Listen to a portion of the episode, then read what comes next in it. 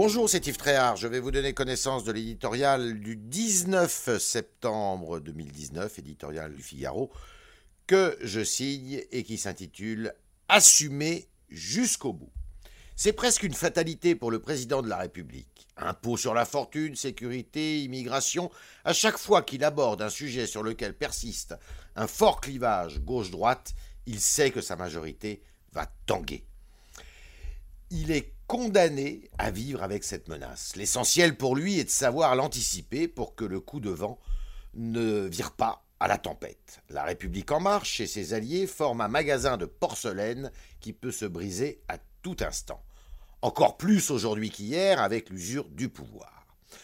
En s'attaquant au tabou de l'immigration, Emmanuel Macron a donc pris un risque. Il doit maintenant l'assumer jusqu'au bout. Sinon, il donnerait raison à son aile gauche, qui prétend ne pas vouloir sacrifier son prétendu bel humanisme sur l'autel de, de petits calculs électoralistes.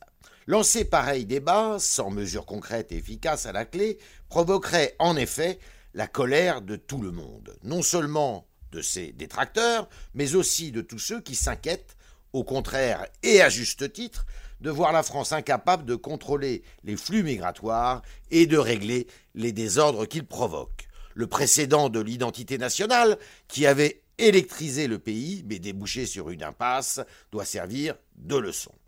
Dans ces conditions, quitte à perdre le soutien d'une poignée de parlementaires et de beaux esprits, Emmanuel Macron ne peut que faire le choix de la fermeté. Cela passe par une restriction des critères d'accès aux droits d'asile et aux aides sociales, ainsi que par une plus grande maîtrise des reconduites aux frontières. Nombre de ces réformes relèvent du champ réglementaire, elles ne nécessitent même pas de loi. Le jeu en vaut la chandelle. Trouver des réponses appropriées à l'immigration et au raté de l'intégration, qui est son corollaire, exige courage et volonté. Depuis des années, sur ce front, c'est l'impuissance de l'État qui exaspère les Français.